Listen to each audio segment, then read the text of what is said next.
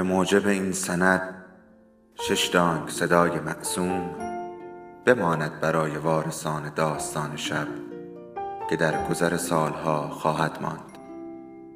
ارادتمند داستان شب.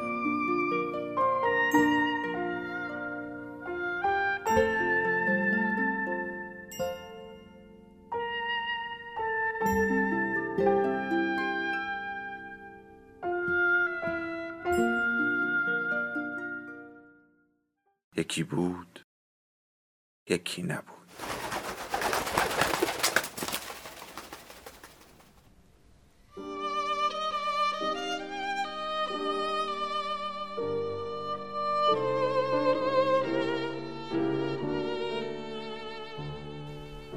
فکر نمی کنی بهتره بریم بخوابیم؟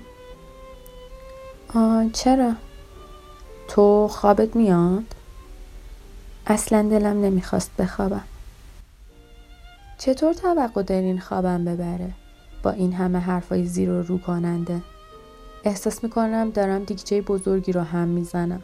پر از من گره کلاف در هم پیچیده رو باز می‌کنم. تو دیکچت رو هم می‌زنی.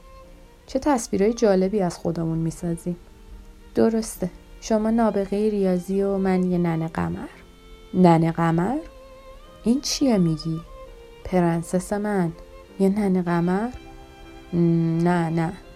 امشب چه چیزای احمقانه ای میگی؟ شما ناراحتین نه؟ خیلی. اما چرا؟ نمی‌دونم. شاید چون چیزی رو میگم که فکر می‌کنم خیلی مرسوم نیست. دیگه از این نمیترسم که دوستم نداشته باشن. حتی من؟ نه. تو من رو دوست داری مطمئنم. پیر؟ بله. ماتیل چی شد؟ من رو نگاه کرد دهانش رو باز کرد و دوباره بست. پاهاش رو روی هم انداخت و از هم باز کرد. بلند شد. آتیش رو به هم زد رو خاکسترها رو گوشه جمع کرد. سرش رو پایین انداخت و زمزمه کرد. هیچ هیچ اتفاقی نیفتاد. یا خیلی کم. روزای خیلی کوتاه. ساعتهای بسیار کم. در واقع هیچ. دوست ندارین در این باره حرف بزنین؟ نمی‌دونم. هیچ وقت دوباره اون رو ندیدین؟ چرا یه بار چند سال پیش تو باغ پل رویال؟ بعدش؟ بعد چی؟ چطوری اون رو دوباره دیدین؟ می‌دونی اگه شروع کنم نمی‌دونم این داستان کی تموم میشه. من که گفتم خوابم نمیاد. نقاشی پل رو با دقت نگاه می‌کرد. انگار با واژه ها کلنجار میره خب اولین بار اون رو توی جوان 1987 حدود ساعت 11 صبح به وقت محلی هنگ کنگ دیدم تو طبقه 29 برج حیات تو دفتر کار آقای سین که از من می‌خواست جایی رو در تایوان براش سوراخ کنم خندت می‌گیره؟ آره معلومه اون با شما کار می‌کرد؟ اون مترجم من بود مترجم زبان چینی؟ نه انگلیسی. اما شما که انگلیسی می‌دونین. نه خیلی خوب نه اونقدر خوب که از پس همچین کارهایی بر بیام.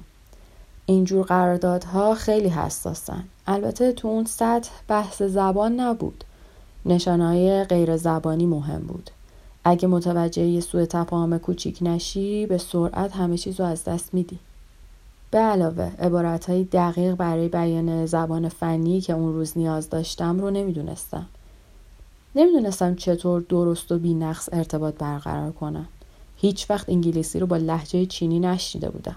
احساس می‌کردم آخر هر کلمه یه تینگ تینگ میشنوم. منظورم کلمه هایی که جویده جویده میگن. بعدش سردرگم شده بودم. انتظار داشتم با یه آقای انگلیسی پیر روبرو بشم. یه مترجم مرد محلی. چون فرانسوا از پشت تلفن با ناز و اشوه گفته بود یه جنتلون واقعی مترجم من خواهد بود. عجب حرفی.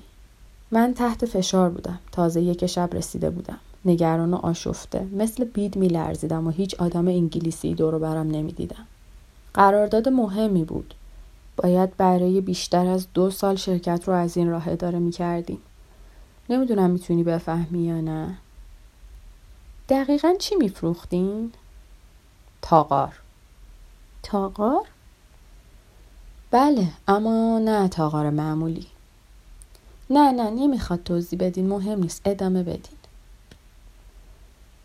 داشتم می‌گفتم قوای اعصابم به صفر رسیده بود. ماها روی این پروژه کار کرده بودم. سرمایه هنگفتی رو تو این راه به خطر انداخته بودم.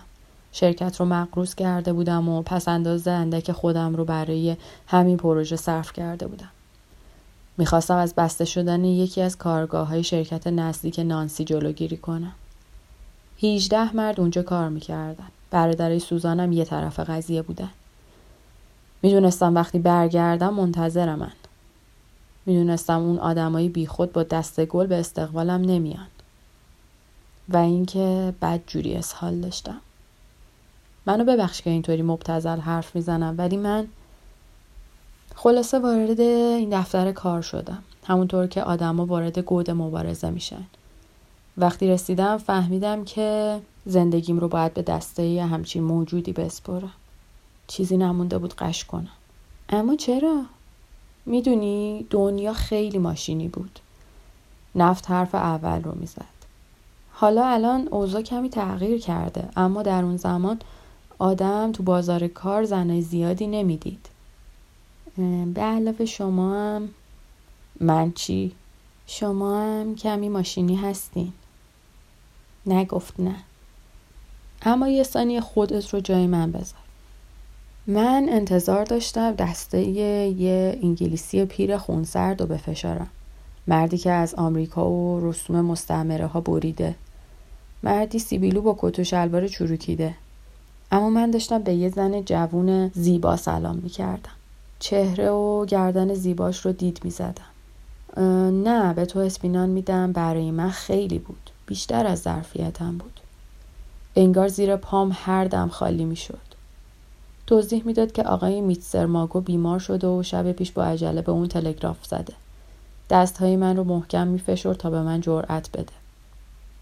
خلاصه بعدا گفت من رو مثل یه درخت آلو تکون داده بوده چون به نظرش خیلی رنگم پریده بود. اسم رئیس اون واقعا میتزر ماگو بود؟ نه همینطوری گفتم. خب بعدش. بعد تو گوشش زمزمه کردم. شما مطلع هستین؟ منظورم جوانب مسئله است. خیلی تخصصیه. نمی‌دونم از قبل شما رو آگاه کردن؟ اون به من لبخند زد. لبخندی بی نظیر نوعی لبخند شگفتآور که می‌خواست بگه ساکت شو. حواسم رو پرت نکن مرد عزیز. من از پا در اومده بودم. به گردن نازنین اون نزدیک شده بودم. بوی خوبی داشت. بی اندازه بوی خوبی داشت. همه چیز تو سرم به هم ریخته بود افتضاح بود. روبروی من نشسته بود. سمت راست یه چینی سرزنده که اگه می‌تونستم خودم و جمع جور کنم من رو جزو متخصصان درجه یک به حساب می آورد. ماتید چونش رو به انگشتای در هم رفتش تکیه داده بود و نگاه های اطمینان بخش به من می‌کرد تا به من دل و جرأت بده. اما تو اون لبخنداش با گوشه لب حالت بیرحمانه ای وجود داشت. انگار پاهام تو غیر پرو رفته بود. با این همه خوب متوجه حال خودم بودم. دیگه نفس نمیکشیدم. دستام رو رو شکمم جفت کرده بودم تا جلوی صدای شکمم رو بگیرم و توی دلم دعا می‌کردم. خودم رو به خدا سپرده بودم. دلانگیزترین روزای زندگیم در انتظارم بود. شما چه خوب تعریف می‌کنین. منو مسخره می‌کنی؟ نه نه اصلا. چرا؟ داری مسخرم می‌کنی دیگه حرف نمی‌زنم. نه خواهش می‌کنم اصلا اینطور نیست. بعدشو بگین رشته افکارم رو بریدی. ببخشید دیگه چیزی نمیگم. بعدش چی شد؟ پیر چرا لبخند می‌زنین؟ برام تعریف کنین لبخند می‌زنم چون باور کردنی نبود. ماتیلد کاملا دور از ذهن بود. فقط لبخند نزنین لطفا تعریف کنین بقیهش رو. خب اول ماتیلد یه قاب عینک از کیفش در آورد. از اون قاب عینک ها با طرح پوست تمساح. خیلی با ظرافت با قاب عینکش رفتار می‌کرد. اما بعدش یه عینک افتضاح با شیشه های کاملا گرد روی بینیش گذاشت. می‌دونی از این عینک های آدمای جدی با قاب فلزی سفید که شبیه معلمای بازنشسته میشن. بعد از اون چهرش بسته و جدی شد. دیگه مثل قبل به من نگاه نمی‌کرد. مستقیم نگاه می‌کرد و منتظر بود من درسم رو شروع کنم. حرف می‌زدم و اون ترجمه می‌کرد. مبهود شده بودم چون قبل از اون که جمله هام رو تموم کنم اون جمله بعدی رو شروع می‌کرد نمی‌دونم چجوری از پس این کار برمی اومد. تقریبا همزمان گوش می‌داد و تکرار می‌کرد. یه جور ترجمه همزمان. واقعا تعجب آور بود. اولش من آروم صحبت می‌کردم و بعد تند و تندتر. اون کم نمی آورد. برعکس انگار خوشش می اومد. های من رو قبل از خود من تموم می‌کرد. این حس رو به من القا می کرد که تا چه اندازه قابل پیش بینی هستم. بعد بلند شد و منحنی های روی تابلو رو ترجمه کرد. از این فرصت استفاده کردم که پاهاش رو نگاه کنم. کمی مثل آدمای قدیمی بود. غیر مدروز. مثل نمی‌دونم. اصلا امروزی نبود. یه دامن چارخونه پوشیده بود تا زانو. با یه تو این ست سبز سیر. کلو باز میخندی؟ ببخشیدین واژه‌ای تو این ست رو که گفتین خندم گرفت. عجب. به نظر من که خندهدار نیست. دوست داری به جای اون چی بگم؟ هیچی هیچی. زده به سرت؟ ببخشید ساکت میشم. اون حتی مدل موهاش قدیمی بود. شبیه دخترای روزگار جوونی من. اما خیلی زیبا بود.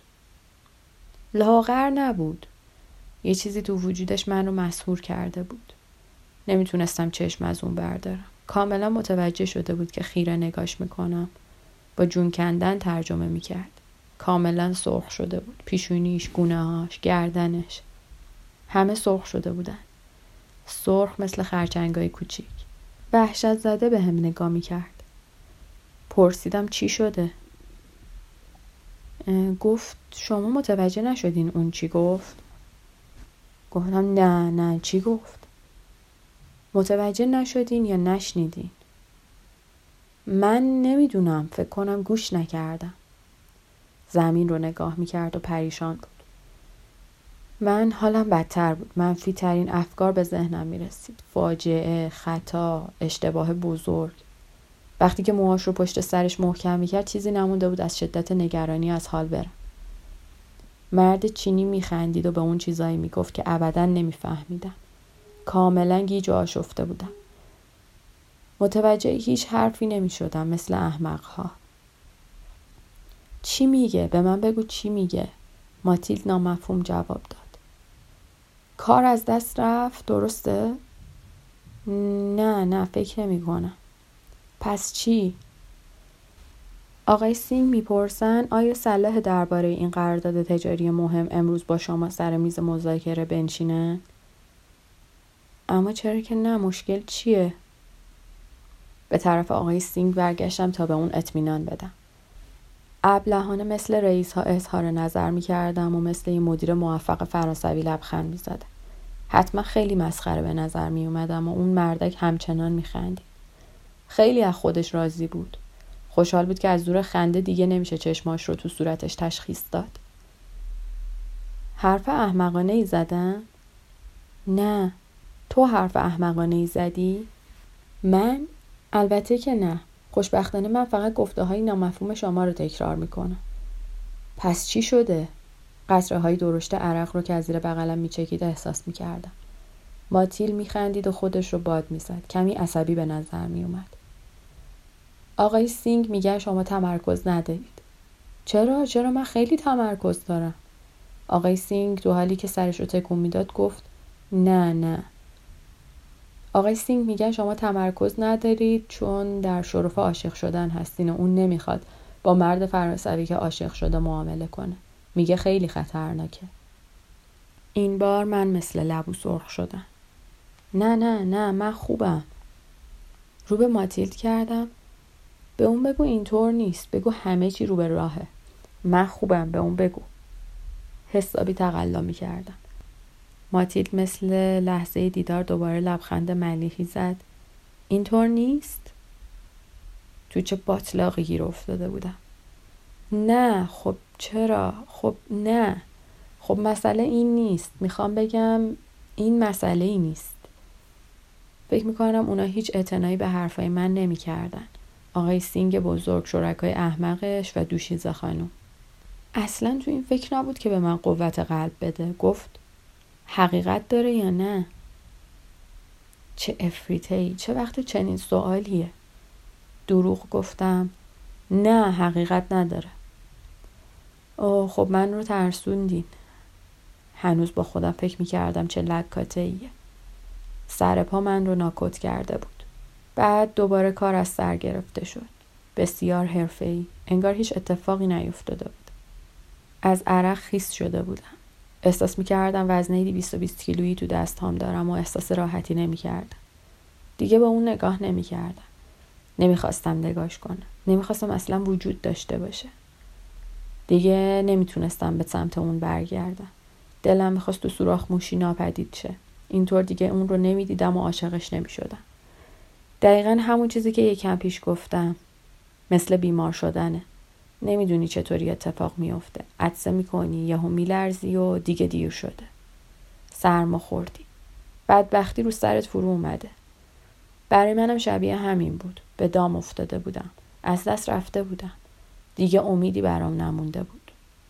وقتی اون گفته های آقای سینگ رو برام تکرار می کرد سرم رو پایین انداخته بودم. میکوشیدم فقط کاغذ هام رو به دقت مطالعه کنم. این شکنجه تقریبا سه ساعت طول کشید. چی شده که لوه سردته؟ یه کم اما خوبه چیزی نیست ادامه بدین. بعد از اون چی شد؟ پیر خم شد کمک کنه پتو رو از رو زمین بردارم. بعد هیچ اتفاقی نیفتاد. گفتم که زیباترین روزهای زندگیم رو پیش رو داشتم. بعد از اون ماجرا غمانگیزتر از پیش شد.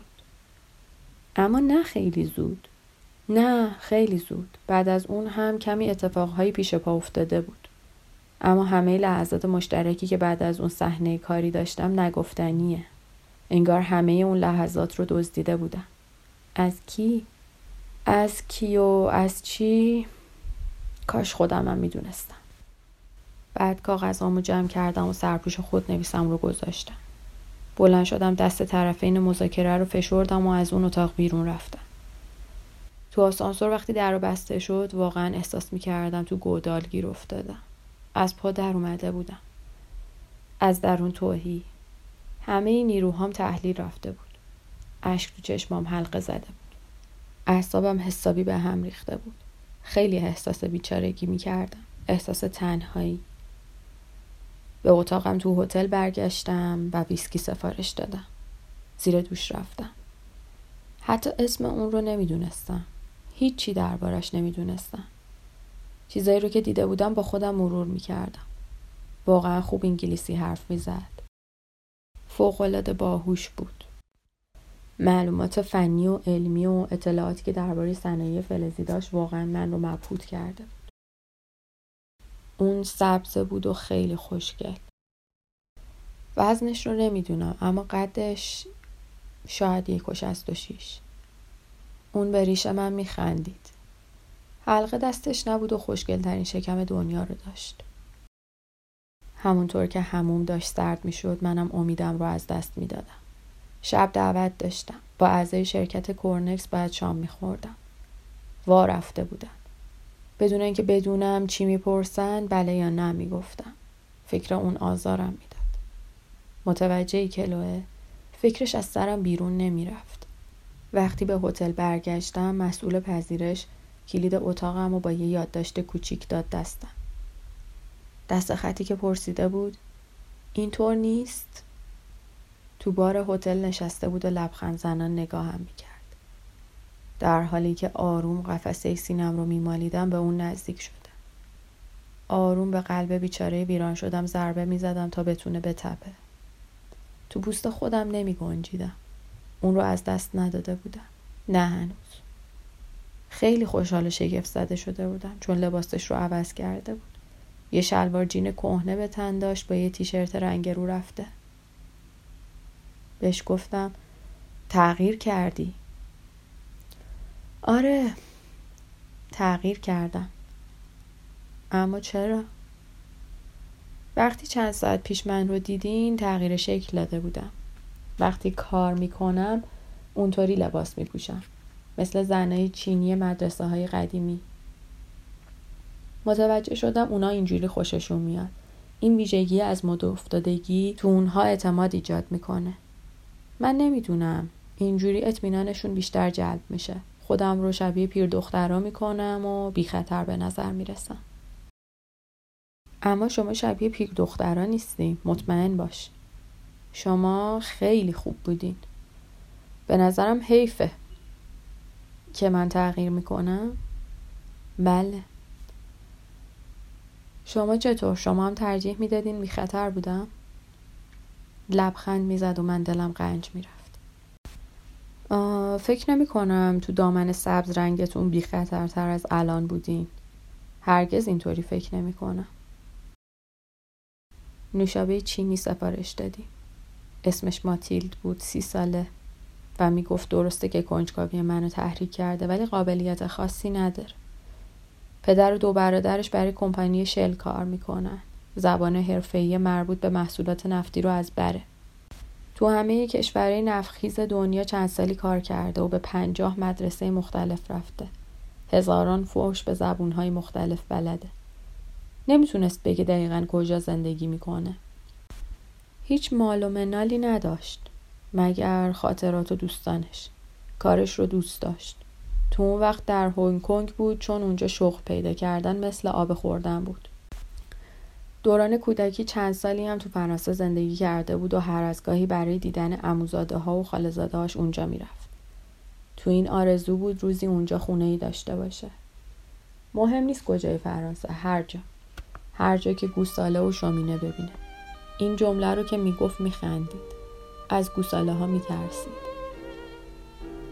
چند نخ سیگار از من گرفت و به همه سوالات من جواب داد. موقع جواب دادن اول سقف رو نگاه می‌کرد. چند تا سوال هم اون کرد اما من سرسری جواب دادم. دوست داشتم صدای اون رو بشنوم. دلم می‌خواست زنگ صداش رو بشنوم. لحجه دلنشین اون. اصطلاحات کمی نامرتبط و پیش پا افتاده ای که به فرانسه می‌گفت. دلم نمی‌خواست ذره ای از لطف و ملاحت اون رو از دست بدم. می‌خواستم به عطر اون آغشته شم. می‌خواستم زیبایی چهرش روی لوح جونم نقش ببند از قبل عاشق گردنش دستهاش فرم ناخونهاش. پیشونی کمی برآمدش شده بودم. همینطور بینی کوچک زیباش. خالهاش. گودی زیر چشماش. نگاه پرمعناش. به تمامی دل باخته بودم داری باز میخندی کلوه؟ من نمی‌تونم تو اون حال تجسمتون کنم. هنوز سردته؟ نه خوبم ممنون. اون شیفتم کرده بود. دوست داشتم دنیا از حرکت وایسته که اون شب هرگز تموم نشه. دلم نمی‌خواست بره. هرگز. دوست داشتم سست و کرخت و مبل راحتی فرو برم و اون داستان زندگیش رو تا آخر برام تعریف کن چیز محالی رو می‌خواستم. ناخداگاه درباره میزان و نوع رابطمون فکر می‌کردم. ساعتی معوق غیر واقعی. ساعتی که نگه داشتن اونها غیر ممکن بود. زمان میگذشت. البته لذت بردن از اونها هم ممکن بود.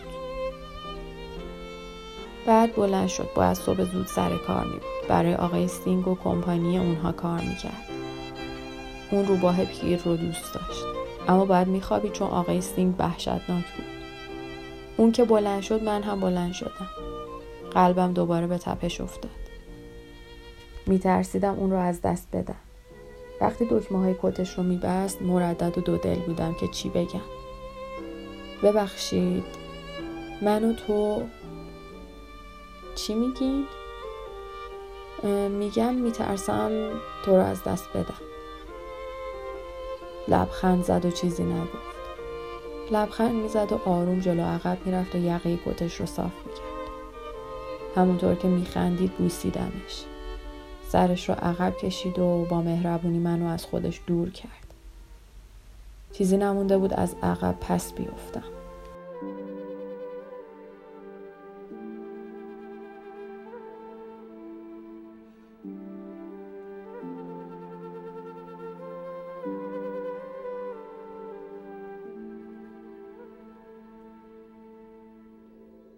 داستان شب بهانه است. برای با هم بودن دور هم نشستن شنیده شدن.